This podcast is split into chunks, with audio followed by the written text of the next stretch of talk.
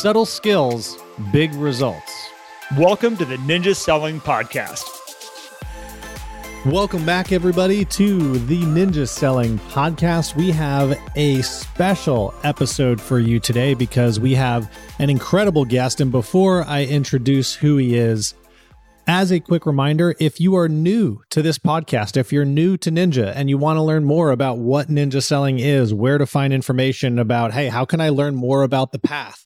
Head over to ninjaselling.com. There you can find all the information that you need about finding an installation, which is our four day seminar, four day class immersive experience that installs Ninja inside you and your business. You can find out about coaching, where you can get one on one attention from one of our fantastic coaches, where Garrett and I spend a lot of our time. You can also learn about mastery, which is another step that you can take after an installation, or you can find the Ninja Selling book there as well. And you can also join our community on Facebook just search for the Ninja Selling Podcast on Facebook and you'll find our group. Almost 12,000 members as of this recording. Probably will be over 12,000 by the time you're hearing this and looking for it because it is the fastest growing community in the entire universe.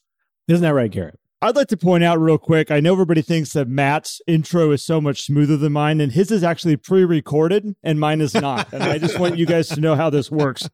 That is, yes, that is how it works. But Garrett, we have a incredible incredible guest today. We have the man, Larry Kendall, joining us today. Good morning, Larry. How are you? Hey, good morning, Matt. Good morning, Garrett. It's always a pleasure to be with you guys. Good morning. We're excited to have you. And today we have a fun topic too, because this is, we're not necessarily diving deep into ninja selling systems per se, but we're talking about wake up money. We're talking about real estate investments today, which is really exciting particularly for me as I'm looking for investments. Garrett, you already have several, and I know a lot of our listeners might have some, but also being real estate agents, this is something that should be on our radar. This is something that we should be paying attention to. Well, Larry, I'm excited to go down this path with you today because you introduced me to this concept of wake up money when I was in my 20s. And it was one of those concepts back then that was like, oh, someday I hope to be able to do this. And now I watch a couple of my friends who are in their 20s that are collecting properties and I was like, why did I wait? Like what what was I waiting for? I should have should have made that happen early on. And so I'm really excited to have you on today to help I think a lot of people, when they hear the idea of, okay, what is this idea of wake up money? How does this work? What is it about? And my goal with our time with you today is to help give people a little deeper understanding of what is this idea of wake up money? Where did it come from? And then kind of go into some of the basics of like what should people be kind of paying attention to and maybe some uh, areas of win, but also areas to be careful of as you're kind of a newer investor and starting this. So, Larry, good morning. Thank you. I'm excited to get going down this path with you. Well, thank you very much again for inviting me on. And this is a, a topic that's near and dear to me. I've been teaching Wake Up Money for, well, the first class was in 1981. And I, I think most of the people I know in real estate, they would someday like to be wealthy. And a definition of wealth would be that uh, they could wake up in the morning and have enough money coming in that they could do what they want that day. And that's where the idea of wake up money really came from. And uh, as I said, I started teaching uh, within our company, our our uh, sales associates uh, wake up money, how to invest in real estate, how to create a, an investment income, and uh, many of them are very wealthy from that. And then we took it out further and started showing it to our clients. So this is a uh, a great you know session that you guys are having not only for your own personal wealth building, but also to help your clients build wealth. Larry, you'd mentioned this idea of waking up and having enough, and uh, I've always that's always got my attention because there's two sides of when people look at us having enough. They have their dream enough, like their big amount of money they want to have coming in. Like, what if I had fifty thousand dollars through real estate coming in every single month? And then there's that moment of freedom where all of a sudden it's like, okay, my bills are covered. I have enough to do the simple things in life that I want to do. Like, I think it's helpful for a lot of people to understand that that's actually the threshold of enough at first where you get freedom, like the instant moment that freedom happens. And then from there, you're building wealth, really. Well, absolutely. And, uh, you know, I think real estate is a tremendous vehicle for this. This is my 50th year in real estate. So I've been in real estate a long time through lots of markets and uh, have worked with lots of clients.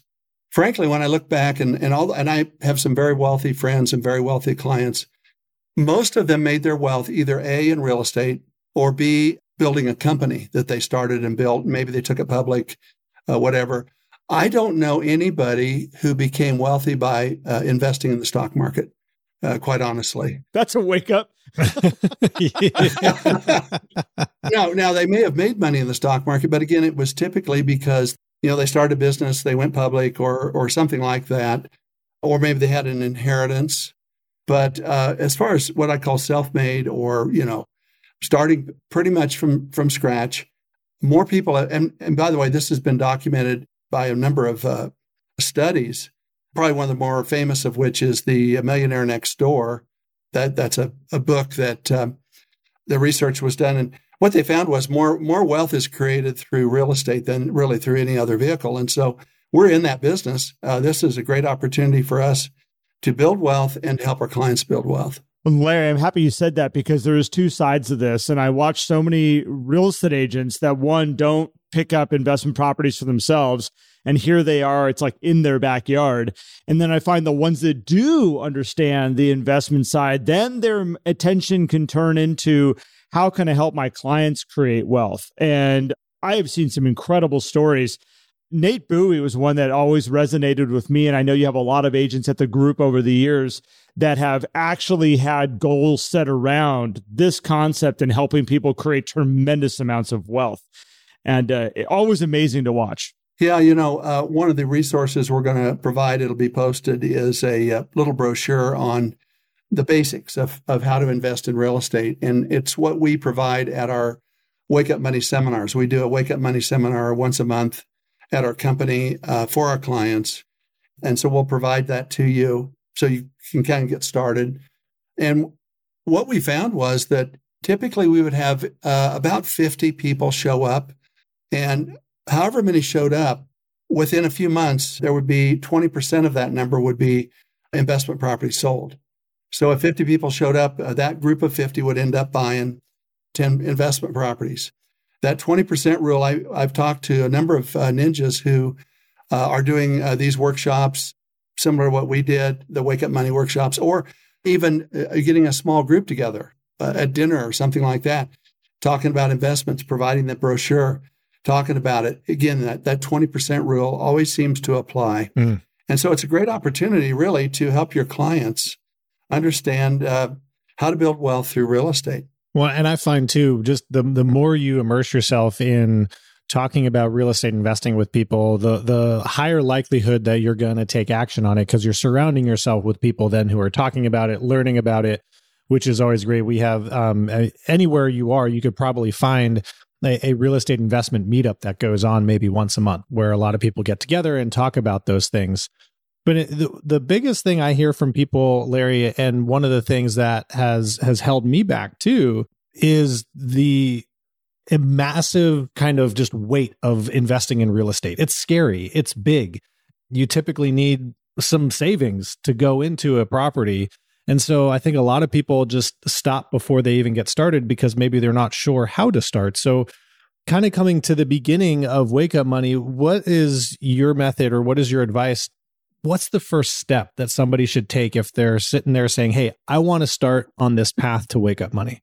Well, I, I always like to start with, you know, why real estate as the uh, as the vehicle, and and I think First of all, most people understand real estate. They understand housing because they live in a house, you know, so this is not some sort of exotic investment that, that they don't understand.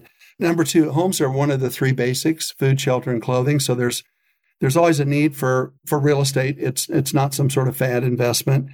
What I like about it, if you can scratch together the down payment and if you can then have the tenant rent pay for the mortgage, basically the tenant is buying you the property. And then the last thing I like about it is homes generate income. And especially when you get them free and clear. My first initial goal was to assemble 10 properties. I, I wanted to get 10 houses. And at that stage, when you're in the acquisition mode, you do it with minimum down payment because the amount of cash you have to work with is limited. So I'm buying them, you know, with as little down as possible. But once I got my 10, that was for me enough. Then my goal was to get them free and clear.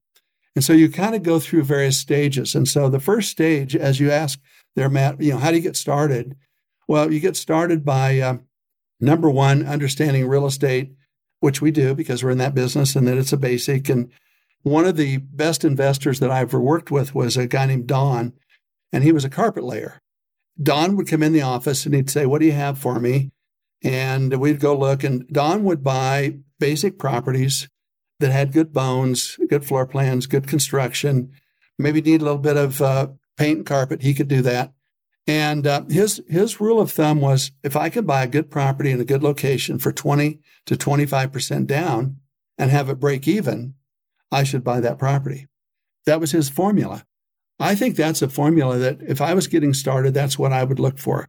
Where can I buy a property with 20 to 25% down that will uh, cash flow or break even? And I think if you could do that, and if it's a good property in a good location, that would be your start. So um, that's kind of the basic formula. As far as where do you get the down payment, you know, that's a little bit of a challenge. You've got to, you know, manage your money, uh, manage your spending, begin to build that. But also, if you have a retirement plan, and if you set it up properly, and this probably is a whole nother podcast on how to I was going to say set up a retirement plan, your retirement plan can buy property. A lot of people uh, typically have a lot of cash laying in their retirement plans. And uh, if you set that up uh, properly, then your retirement plan could buy real estate. Mm. You know, Larry, some some of the people that I know that have made a tremendous amount of wealth in real estate, when you ask how did you get started, how did you do this, the first thing that I always hear is, well, first we live below our means. I know when I first met you, and you were already well in the investment game when we first got a chance to to be around each other. But one of the things I always admired about you is you didn't drive the brand new fancy cars. You didn't have all the new stuff. And you had money left over at the end of the day off of between you and your wife's income to be like, this is investment money. That's this is how we're living our life. Where yeah. you could have er, very easily said, you know what, let's scrap this whole investment thing and let's get the Vail house. Let's go do this. Let's get all these, you know, other things that we can have. So I think one is I think when you talk about getting this 20 to 25 percent, I think one is is like check how you're living first, and are we pushing the limits or are we living below our means? Because there's a lot of cash if you're living below your means. Well, there is, especially in, in our industry where we have this unlimited income that we can make, and uh, unfortunately, for a lot of people, as their income goes up, so does their spending. And before long, they're tracking right along with each other, and they're living basically commission to commission. Nothing more frustrating for me than to see somebody making a half million a year and being flat broke. They don't have the money for an investment property. They don't have the money for anything because they've they've you know they haven't controlled their spending. In the Ninja installation, we teach a wealth creation model, which is exactly what you said, Garrett. Which is uh, you know we'll show you how to increase your income, but then you got to keep your baseline under control, and that's that's really the start to where you get the cash for your uh, first investment property. So you talked about this 25 20 to Don, Don's model. We're just going to call it Don's model right now 20 yeah. 25% down and make sure it cash flows. And that was a golden nugget I took from you many years ago. And that's how I got into investing. It's still how I invest today because for me, I can sleep at night knowing that no matter what happens, the market drops, that thing's still producing cash flow for me. I'm not worried about it any way, shape, or form. Even though the crazy thing is, they they all those have appreciated over the time that I've uh, held them. We had talked a little bit earlier, and you've mentioned this to me before this idea of the investment period, uh, pyramid, sorry. And I'm hoping you can elaborate a little bit on this kind of investment period because a pyramid, I'm not going to say it right, because I think a lot of people overstep as they're starting to invest. They, you know, they they see other people investing, like I want to get into it too, and they go and buy a fourplex, or they go get into some other they kind of skip the steps a little bit. Like an Airbnb or something like that right away. Yeah, and I'm hoping you can elaborate a little bit on that. Yeah, you bet. And and um, you know, I taught for ten years in the College of Business at Colorado State University. You can actually get a degree in real estate there, and and so one of the things I teach our students is, uh, you know, when you come out of college, the first your first goal is to get a job. So at the base of the pyramid is income. So let's get your income uh, up. You can follow the ninja selling system. That will help you get your income established. Then uh, next would be to buy a house. You know, don't be renting. Uh, buy a house, get a house. That would be next on the uh, the pyramid.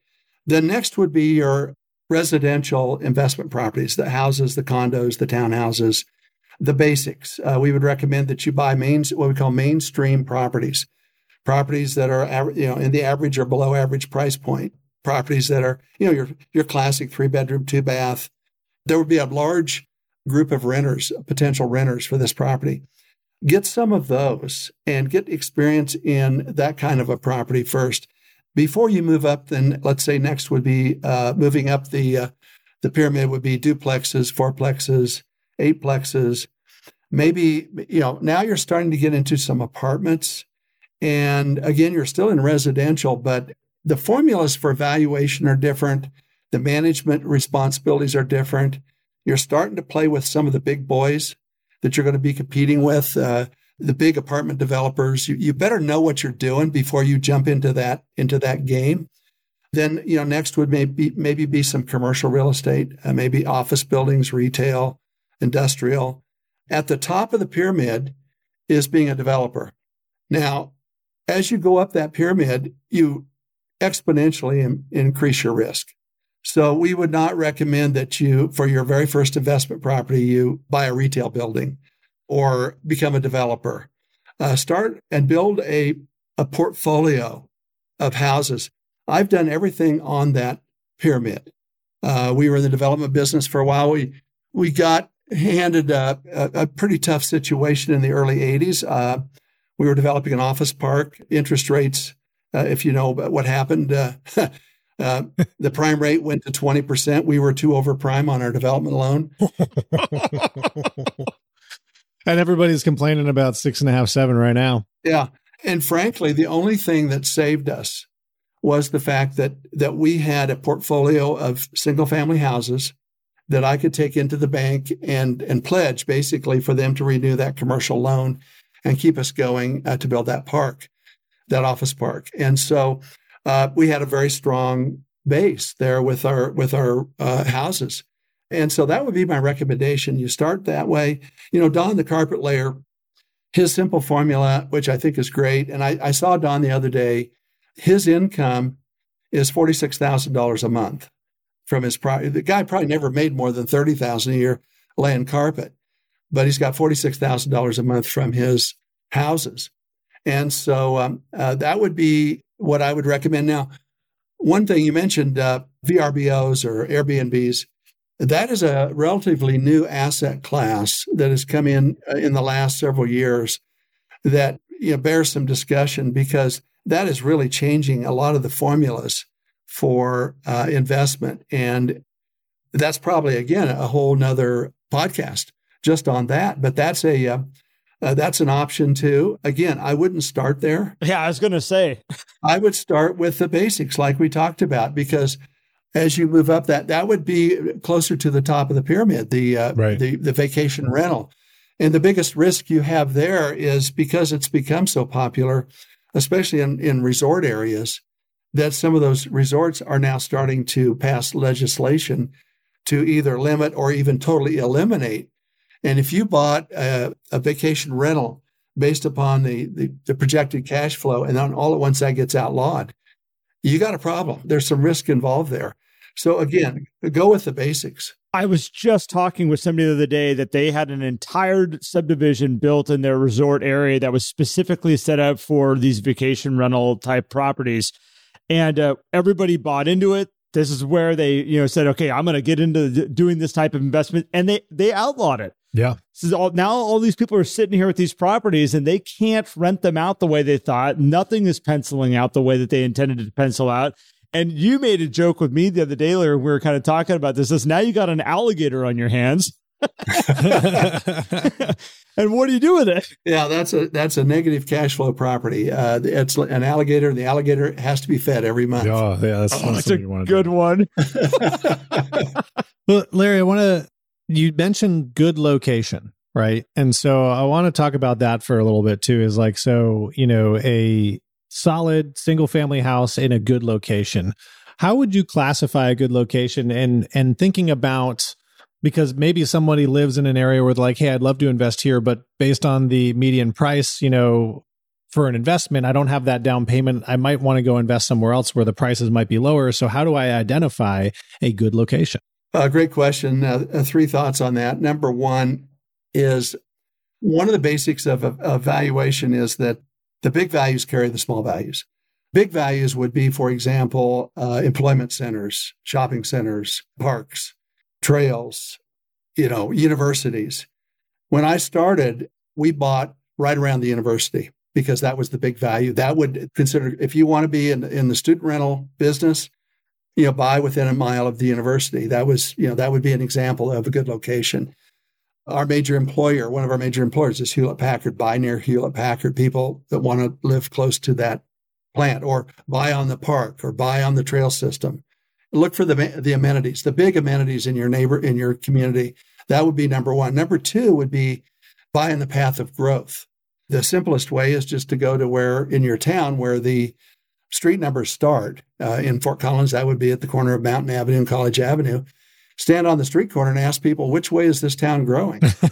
well, it's growing south. Okay, then I want to move, I, I want to look south. I don't probably want to look north as so much, uh, would be an example. Well, before you move on to the next one, Larry, I'm sitting here standing, I'm thinking about Redding right now, and I'm like going, okay, well, I've never thought about that. Like, what direction is this town growing in? I have now a vision. Thank you very much for that. well, and go a step further, one of the things I've taught and, and frankly have made our clients millions is if they're a developer, I say, go to Mountain College, stand on the corner, which direction is, it, you know, the growth headed? Well, they know it's headed south, so they head south Come to the first piece of vacant land that you see a sign on, call and ask how much is that land.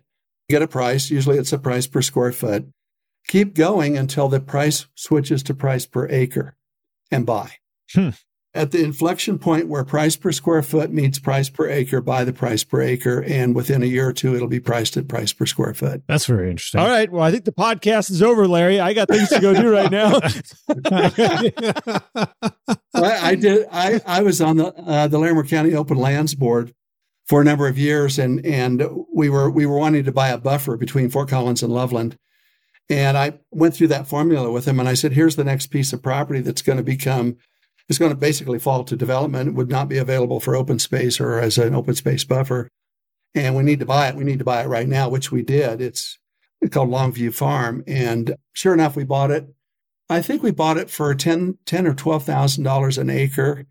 And immediately right next to it, that property came on the market at uh, a buck 50 per, per square foot, which is about $60,000 an acre. Yeah. That's that's pretty instant appreciation right there. okay, so we got big amenities, path of growth. Anything else that we should look for in a location? No, I think those are kind of the basics on the. Obviously, some of the others, you know, be careful if you're back into a busy street or, you know, that type of thing, and then look at the property itself. Make sure it's structurally sound. You know, if there's some cosmetic things, you could fix those. You know, paint, carpet, that type of thing. But those are, you know, the basics. And again, we, we're going to post a brochure on this, uh, kind of going through that list uh, if you want to refer to it after the podcast. Larry, you lightly mentioned, I want to kind of like switch this back over to like, how can realtors help also their clients in building wealth? And you talked about some of these events that you used to do. We have mutual friends that have done these events and have had major success with helping people build investment portfolios. How did the group start doing? Because I've heard some great stories of literally like, getting everybody together in the Harmony office. I'm sure you did this at other buildings before the Harmony office even existed, and literally having a showcase of properties in vans, like for everybody to kind of go and get into and go out and look at properties from what I remember hearing. And I might be making some of this stuff up. Do you want to share with me kind of like your way that you used to structure those and how you did them? Yeah, a couple things. We would um, uh, invite our clients. Uh, we typically would have it start at about 5.30 we would invite them to come. We would provide a, a Subway a sandwich. We had they had to RSVP. It was free. We didn't charge for it, but they had to register so we know how many sandwiches to buy. Uh, they would come in. They would get their sandwich. They would sit down, and we would do about an hour uh, presentation for them on the basics of of investing in real estate. Uh, we provide the brochure to them that we're going to provide to all of you. Uh, at the end, our realtors were coached to simply ask this question Do you have any questions? And at that point, they were so excited that uh, they would say, Yeah, you know, I want to buy something. And we would typically take all of our listings that we felt would qualify. That is, uh, they were mainstream homes, good locations, and we would do an economic analysis on them. We we would show you know what the cash flow would be, what the principal reduction would be, some conservative appreciation uh, projections, and we would have a uh, properties that if they wanted to buy, we had properties available for them to take a look at. And as I mentioned, uh, typically we would uh, have about 20% of the attendance would be the number of houses we would sell from that particular event. I know a ninja that would do this at a dinner. He would invite uh, maybe 10 or 12 people to dinner. Said, here's what we're going to do. We're going to have, we're going to have some drinks. We're going to talk about real estate and we're going to have a nice dinner and, and I'll answer your questions. And he would end up selling about two houses per dinner and uh, 24 sales a year. You know, it's a great, it's a great way to, to do it. And so uh, this is a great opportunity for you. It's a great opportunity as well for um, to help build wealth with your clients. One of my favorite stories, and you can actually see this story on YouTube if you go to YouTube and Google uh, "Wake Up Money." Look for the one with Joanne DeLeon. Uh, Joanne is an associate at the group. She had a, a young man. Uh, he's a basically a, a, government worker. He works for this uh, the uh, I'm sure, well, it's, it's whoever controls or manages Social Security. So he sets people up on their Social Security and so on. His name's Jocko. And so Jocko's father passed away. His mother had passed earlier. His father passed away. Jocko inherited a $600,000 house, free and clear.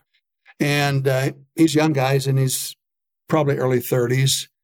I uh, didn't know what to do with it. Everybody says you need to get an investment advisor. You need to go into the stock market. Joanna invited him to the Wake Up Money class. And at the end, she says, Jocko, do you have any questions? And he says, Yeah. Do I have enough money to buy seven?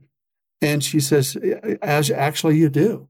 And so they proceeded to buy seven investment properties over the next two or three months. Wow. And what's interesting story about Jocko today is he has wake up money. Those seven properties, he has enough coming in from those that uh, he quit his job at the social services and he's at the age of about 40 uh, he's retired I think the amazing thing with these eh, these classes, these wake up money seminars that you've put on, Larry, and then the many other agents we've watched have put them on. There's two things with this. One is it helps people understand what it means to be a home investor or invest in real estate, which I think there's a lot of people that have imposter syndrome with it when they're kind of looking at doing it, going, yeah, but that's not me. Other people do that. You know, wealthy people I know invest in real estate. And this kind of breaks it down in a way that makes people go, you mean I could do it? Like uh, that, this could be me. This could be my, my strategy.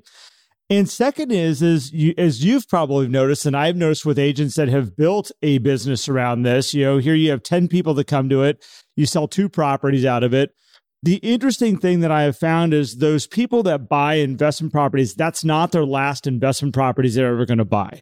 So now you have people that are comfortable with being home investors. They buy a property this this go around with you, but now they're in your investment portfolio of people that when good properties come up, there's someone you can have a conversation with because they understand it now.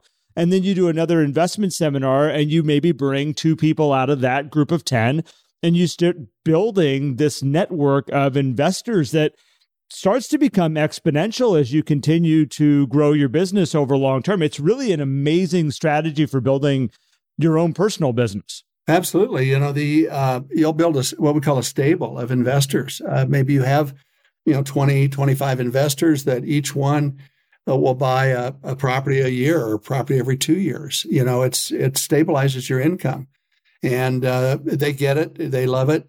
You know, one of the things we haven't talked about, uh, which is an objection, I, I sometimes hear, well, you know, I don't, I don't want to do that because I, I don't want to have to deal with, you know, the maintenance issues, or I don't want to get a call. At, you know, I'm at dinner and and there's a, a refrigerator goes out or something. You know, you hear all that. Well, my my advice on that would be then hire a professional manager.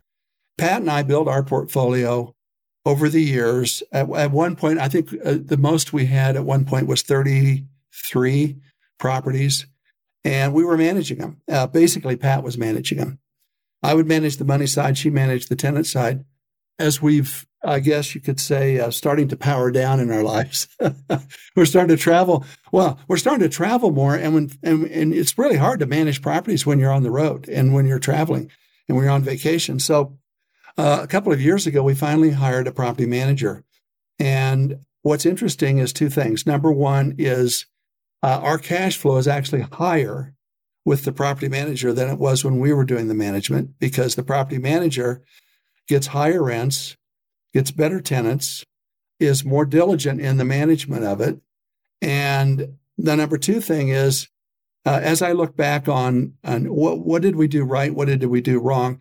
We did a lot right, but one of the things I would have done is I would have hired a property manager earlier in our career. Mm. I've done both so far. I've had the properties without the property manager, and I've had and all everyone we have right now, mainly because they're out of state. Uh, I do have the property manager on, and and that that fear that everybody has of like maintenance and these phone calls and you know having to evict people and all that kind of stuff. Yeah, I got nothing. I don't have those conversations. My uh, property manager calls me and says, "We got a problem. I got it taken care of. We have a new renter coming in here. We've already got somebody lined up." Thank you. I'm going about doing my rest of my other stuff. yeah. Your property manager, too, when you're thinking about buying a property, you can call your property manager. They can look at it. They can tell you what it'll rent for. So that's how you you start to build, uh, you know, the economic analysis is, uh, well, it starts with what do I have to pay for it? What would it rent for? Well, so speaking of that, getting into some of the numbers, hiring a property manager, you know, people start kind of like, oh gosh, how do I how do I start to do the math on this? What are some kind of um, rules around starting to evaluate something because obviously we'll take into account the price of the property, a down payment, a mortgage, and then what rent it will bring. Are there other metrics that you have in there? You know, a um, reserve for potential vacancy, a reserve for capital improvements, things like that. Are there some other numbers that you like to have built into that equation before you say, hey, this is a good investment property versus just saying, oh, the rent covers my mortgage, so I'm good to go? It's like, wait, what about insurance and all these other things? Yeah, we uh, we provide a, a simple investment analysis form to fill out. Uh, what is the projected rent? What would be the vacancy? You know, what would be the operating expenses? Uh, you know, if you're financing it, you know, what is the financing, uh, the interest rate, the payment? What is the cash flow? Is there cash flow? Uh, is it break even? What is the principal reduction? Because again, the tenant's buying you the property, they're paying rent, which goes towards the mortgage, which a portion of that is reducing the mortgage I would be careful on your appreciation. Historically, in the United States, appreciation has been uh, about 5% a year. It went crazy, the, you know, in 2020 and 2021 with, you know, double digit appreciation. Uh, stay away from that. I always use, you know, very conservative numbers, two, three, four, five percent or less, you know, five percent or less on my projections. But uh, we'll provide you with a, uh, a, a, simple form that you can use to uh, to develop that analysis. And uh, again, on your on your rents, a good property manager can tell you if you're doing it yourself. There's there's various uh, rental sites, local rental sites. Um, you know, some of my favorites. There's one called Pad Mapper. Another one's called Rentometer a lot of people don't realize this, but Zillow actually has a. Uh, they have a rent estimate now too. They have a rent rent estimate now. I was teaching a class in Seattle, and I said, "Let's do this." I don't know anything about uh, Seattle, but let's just just go on Zillow. Let's go down. Uh, let's pick out a house. So we ended up picking out a house in Kirkland. I've never been. I don't even quite sure where Kirkland is. I think it's a suburb of Seattle. But we picked out a house right there online in, in front of the class and uh, said, okay, uh, here's the price of it. Uh, let's now look at the solds to make sure that that's in the ballpark. And we kind of did a, a, simple comparative market analysis, decided it was probably fairly priced. I said, now let's look at the, let's go to the rent side of that Zillow site. Let's come up with the rents. Now let's fill out our worksheet. Okay, we know what we can buy it for. We know what the rents are. Uh, let's estimate a uh, we know what the the, the uh, interest rate will be. We know what our payment will be. Uh, we sat right there and was able to analyze a property that you know, I'm not familiar with that market, but we could do it. And uh, this is how, by the way, uh, Garrett mentioned he owns properties throughout the country. This is one of the ways you can do that. You know, if you're looking at at, at a market, maybe you're in in the Bay Area, or maybe you're in Aspen, Colorado, where the average sales price is, you know, seven or eight million. You're not going to buy an investment property there. You might be trying to do a VRBO or something, but um, there are places in the country that the numbers still make wonderful sense, and uh, you need to be able to find those those markets and do your analysis. And uh, it's it's really not that hard to do with the internet, especially. Once you have the way of doing the analysis, I think that's one thing. I think the nice thing with us being realtors is that realtors are notorious for going to conferences all over the United States. I, you guys probably are aware that they hold these these classes. You can go travel, and everybody goes and parties for the weekend. There is some learning that happens. And at these conferences, you get to meet a lot of people. You get to network with a lot of people. And once you have a strategy or an investment calculator, what I have found is that you can you can actually just say hey like i'm curious like what do you have? Like give me some properties give me some numbers here. And uh, that's where i've found some great investments is just actually plugging in some properties. And all of a sudden i mean the last couple properties i bought it was one of those moments of like oh wait that can't be right. These numbers are too high. But give me another one give me another one. And after like three i was like okay we're changing strategies here now. Like i got to figure out how to buy one of these and there are pockets. There's little pockets around the united states that and it and it moves too. And i think that's an interesting thing you have to pay attention to is when you find one that's not always the area. It's going to be that area for right now. And then you'll realize that okay there's another better market over here that's up and coming or growing and you can kind of figure that out. So that's one of the benefits i think of uh, of the ninja nation and and having a network of people that you can you can just go to ninjaselling.com click on find a ninja and you can find a ninja in almost any market in the country. And you can ask them, okay, what, you know, which direction is the town growing? You know, what are the major values that will carry the, the smaller values? Uh, what, what would this rent for? Who would be a good property manager? You know, they'll help you uh, find that property, acquire that property. You want boots on the ground, uh, whether it's uh, uh, local talent, uh, local ninjas that are helping you find the property, the property manager, et cetera.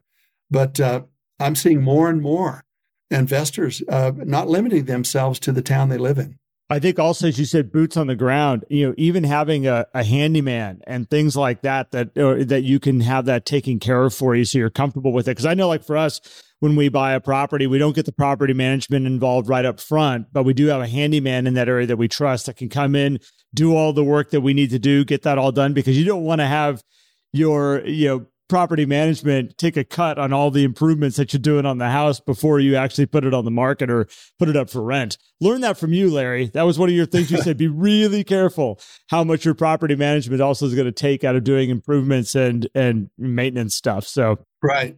Yeah, we keep saying property manager, but you want a quote good property manager. Yes. Yes. Because there are some, and, and that's where you need some due diligence. And you, again, boots on the ground will tell you who are the who are the property managers that that are doing a great job and, and which ones should just stay away from. Yeah. Yeah, it makes and and it's worth every penny too. I think a lot of people get scared when they hear like, oh, nine, 10% for a property manager. But as in your experience, Larry, you just said your cash flow has gone up right. since hiring somebody because of all the other positive experiences that come with it. Not to mention when you think about wake up money, you truly do get to wake up the next day without having to worry about doing the things right. right, i think a lot of people think that the their first investment property is going to be 100% passive and truly wake up money whereas there, you got to put in some work in this too. It's not like you're just going to you know buy a property tomorrow and then you know blink and 30 years gone by and everything's taken care of. Hiring a property manager can help that but there is some work you got to do up front too right? Of course one thing uh, I might mention that we're seeing more and more of right now is you have, um, and again, we've been doing this for over 40 years, these, these classes. We have this amazing stable of investors. And uh, some of them are starting to age out now. I mean, they're they're in their 70s.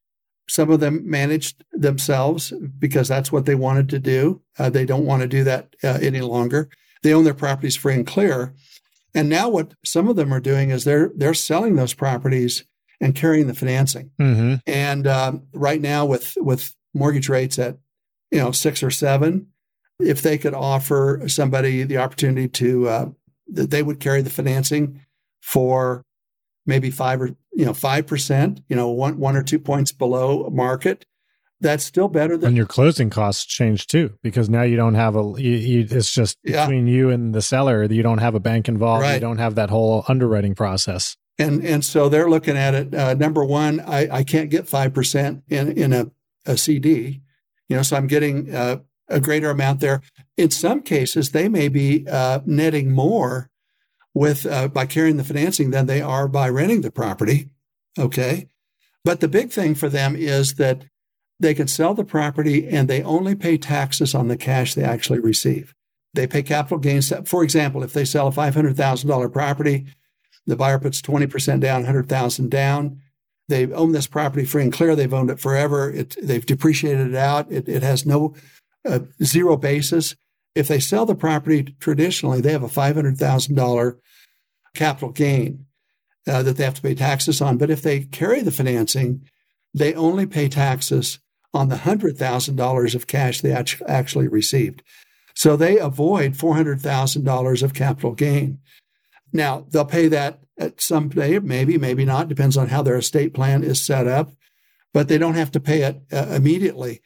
This is very attractive. I was I was at the bank a couple months ago. Uh, I'm old school. I still go into the bank. I like to stand at the teller line, make it make a deposit. There's another old guy standing next to me, probably like me. He likes to go into the bank and you know see the people, make a deposit. He looks over. He says, "Hey, Larry," he said, uh, "You don't know me, but I went to your wake up money class." And he says that deal of, of selling your your property and carrying the financing, that really works slick. I did two last year. I'm going to do two more this year. Well, not only is that a great opportunity for him, but think about your first time buyers or your people that are struggling to to find property or to you know with interest rates. It's a huge opportunity. If you put together a community like we do with with our investors, that you've got people that want to sell, people that want to buy, and they can carry the financing. It's it's a huge opportunity for everybody. Well, so this this highlights the advantage of, of any real estate agent being plugged into the investment community, not just to invest in real estate, but to have access to those opportunities even for their their primary home buyers. Exactly. Well, you, Larry, you called it your stable of investors. And I think that that's, you know, as you start to look at like as this thing grows and the parts of it that you can start to use to help everybody out, you know, having people that are a- investors that are starting to age out of owning the property and being able to make connections in here with people that are trying to be investors. What an incredible opportunity that you can help. But it, it's not a flick the switch and you've got it. This is something that as you're sitting here listening to this, this is a business strategy to think about how do I want to grow this and how do I want to help people. But tremendous opportunity. Some of these uh, investors too, because they own their properties free and clear. Take Don, the carpet later. You know, he still he still lives in in his very conservative house, and yet he's got a, almost a fifty thousand dollar a month cash flow. Well, do the math on that. I mean, and so now maybe he doesn't want to be an investor anymore. Maybe he's the lender. And so I'm seeing a lot of these guys that have they just have so much cash they don't know what to do with it all, and they they don't trust the stock market. They put it in the bank, but it's earning hardly anything. They would rather put it out. They understand real estate. I, I you know, I'll make you a loan on that property, especially a, a first mortgage. If something goes bad, I know how to fix that. You know, I own 40 houses uh, or have had, and you know that type of thing. So there's just huge opportunities right now for everybody. I've got my head spinning a little bit. I know. I'm sitting. I, I have lots of notes, Larry. This I, I appreciate this conversation more than you know. Yeah, I think you kind of to like, kind of put a bow on this. I mean, we've obviously gone down a couple of different routes. We've talked about how can you help your clients with this. We talked about kind of the basics of you know investing and what you should be looking for because I do think the best realtors that can teach investing and help people invest need to be doing it themselves. I think it's uh, when you don't have a portfolio, at least one property that you can look back on and share your story of this is how I invest, this is what I do. It just be you become much more credible to the people that you're helping guide through this process. I would be very leery if I was trying to get into investing, talking to my real estate agent and going, How many do you own? Like, oh no, I don't invest in real estate. Like, all right. so I think that, I mean, Larry, you've shared so much great information with us today. And I know this is one of those things we always joke about. We could keep going here for probably hours. And there's a couple of things that you've mentioned that I'm like, oh, that's a whole different ball game we're going to go down if we go down that route. Is there any last thing you'd want to share about Wake Up Money and and helping people kind of get started around this concept as we sign off here? Yeah, I think uh, one thing I'd say, I, I think there's again a, a, certain amount of misunderstanding about the, the process and, and uh, real estate investments, and I would encourage all of the ninjas that are on this uh, podcast to um, to take a look at the little brochure. Uh, one of the things that it covers in there is what, what's called the rule of leverage. I had this conversation uh, recently with a stockbroker, and of course he's making the case for stocks, and I'm making the case for real estate, and he says, you know uh, you said that the average appreciation over time on real estate is about 5%. But if you look at the average return on stocks over time, it's about 8%. And so, why would anybody in their right mind make an investment in something that only earns 5% when you could be in the stock market over time and earn 8%? Well, obviously, I mean, he's a very sharp guy, has an MBA, but he doesn't understand the rule of leverage. So, Let's go back to the Don the carpet layers formula 20% down, break even, or cash flow. Let's say the property just breaks even. You're putting 20% down. The tenant is making the payments. Okay, so you have no cash flow, but you have no outflow either. Take the down payment of 20%, convert it to a fraction. So you convert 20% to one fifth. Take the denominator, that'd be the lower number, the number, the bottom number, the five, and multiply that times the appreciation and that will give you the return on investment the first year, which would be five times five, which would be 25%.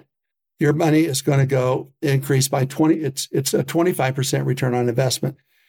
So let's, let's just walk through a simple example. Let's say I'm going to keep the math simple. So we're going to use a $100,000 purchase price. Uh, 20% down would be $20,000. If that $100,000 property goes up 5%, it goes up $5,000. Divide $5,000 by the 20,000 and what do you have? Well, you have a 25% return on investment.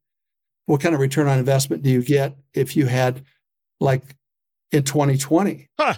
where you had 10% or 15% or 20%?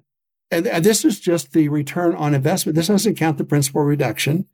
It's not unusual in real estate for our investors to earn 12 to 20% return on investment.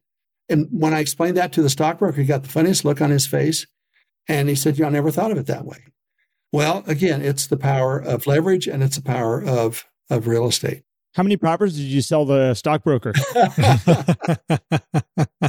he bought he just bought his first investment property. all right. but he's 50 years old. Good grief, you know. Uh, he should have been buying them all along. But anyway, it's never too late to get started. I love it. I love it. There's a couple things that you'd mentioned, uh, like books we could be reading or people could be reading to kind of help them get their mindset in the right place. And you also mentioned um, before we got started some uh, YouTube videos and things that maybe people could find to help educate themselves a little bit on the idea of wake up money. You want to kind of share some of those with us? Yeah, uh, go to um, YouTube and just put in wake up money or Larry Kendall and there's quite a few in there, quite a few snippets from some of our classes. I think it'll be helpful. Books that we would recommend uh, any of the Robert Kiyosaki books. My favorite is Cash Flow Quadrant. His most famous is Rich Dad, Poor Dad. The best book right now, I think uh, all of us have read, is uh, The Psychology of Money by Morgan Housel. Morgan is a uh, a writer for the Wall Street Journal. It's a wonderful book. It fits right in with everything we've talked about today. Yeah, that's good. Matt, you have any last questions? I'll share one resource that I've found useful is biggerpockets.com. I think we've mentioned that on the podcast before. They have Oh yeah. calculators in their networks. If you're like, "Hey, how can I find people in my area who are into investing that I can talk to?" They're probably on Bigger Pockets. You could probably find people, you can find the meetups in your area where you can get started with those conversations just so that you're you're talking to people who are thinking in that same direction. I was looking at this wake up money handout. I may have an old one Larry, but one of the things you had mentioned on here is, um, you know, don't partner unless you have to, and make sure that partner is of the same age, similar values, and same goals. And um, you know, I was thinking, yes, the the real estate investment meetups, you'll probably find people who are at your similar age, similar goals that you can learn from, not necessarily to partner with, but then you, at least you guys are aligned, so you can grow together. That's great suggestion to plug into the basically the investment community. You know, you mentioned bigger pockets. There's there's a number of of podcasts, there's books, there's, you know, seminars you can go to. Uh, be careful of be careful of the seminars of the guys who are selling a bunch of stuff at the back of the room and the get get rich quick. Uh, I don't think this is not a get rich quick. But um, one of the uh, partners at uh, the group, who an early investor, he was featured on uh, Bigger Pockets. Oh, nice. They put together really in a period of about six or seven years became financially independent through real estate. So plug into these different networks. And uh, what's the old saying? The most important influence on your success is your reference group, your peer group, the people you're hanging out with, the people that you're learning from. Mm, hands down. I think like with bigger pockets, Matt, I've spent a lot of time, my wife and I've spent a lot of time. And I think as I was sitting here listening to you, Larry, when we talk about the investment pyramid with all the different levels that you can go up, just remember as you're listening to that podcast, there are many people in there that are involved in different levels of that pyramid. And uh, know where you're starting at and how you're growing in there. And there's great things to learn for the future. But right now, again, come up with a simple strategy to get started because you can bite off more than you can chew real quick if you're not careful. You bet. If you go to Bigger Pockets and want to see that video I mentioned, it, it look for Robert Jones. Uh, Robert is at the group. Uh, he and Sarah, his wife, uh, built a, an amazing portfolio very quickly in real estate and great tools on there too for yes. figuring out investments. I um, I've had a lot of people that I've talked to recently that have used those calculators and tools to help them find good investments. So good stuff on there. Yeah. Well, Larry, I want to. This is amazing. Oh, yeah. I want to say thank you so much, as always, for coming and joining us today. You always bring such great content, information. And this is something that uh, we're doing a lot of work inside our coaching program right now uh, through Ninja Coaching and helping people start to, one, build wealth for themselves, but also help their clients build wealth. So this piggybacks perfect with we just had a panel of five investors on and all their different strategies and how they do it. And we shared that internally with all the people that are part of our coaching community. And uh, this is just another level of this. And i really appreciate everything you shared with us today. Well thank to, thanks to both of you for the difference you're making in so many lives uh, with this podcast. Uh, it's an honor to be a part of it. Thank you well, thank you, Larry. We wouldn't be here without you for sure. So we appreciate you very much and, and for taking taking the time to share your wisdom with us and with our audience. And I'm sure they're incredibly thankful for it as well. Yeah, no, no kidding. Well, Thank you, everybody, for paying attention. As always, if you want to learn more about the ninja selling concepts that you hear about through the podcast here, please go to ninjaselling.com. You can learn about everything you want to learn about there, about how this system is created, classes that are coming up. You can also learn about the coaching program through there which if you want to find yourself an individual coach to help you with the systems, we can do that. And if you want to be part of a larger community, as Matt said, the fastest growing community in the world, universe, universe, universe. universe. Yeah. Thank you. that is through Facebook and that is the Ninja Selling podcast community. Please come and join us in there. We've got a great group, over 12,000 people in there. And uh, again, amazing community. So, Matt, thank you. And Larry, thank you so much for joining us today. I appreciate you. Thank you. If you enjoyed today's episode and would like more, visit us at the ninjasellingpodcast.com. There you will also find links for more information about ninja selling and coaching. Have an incredible day.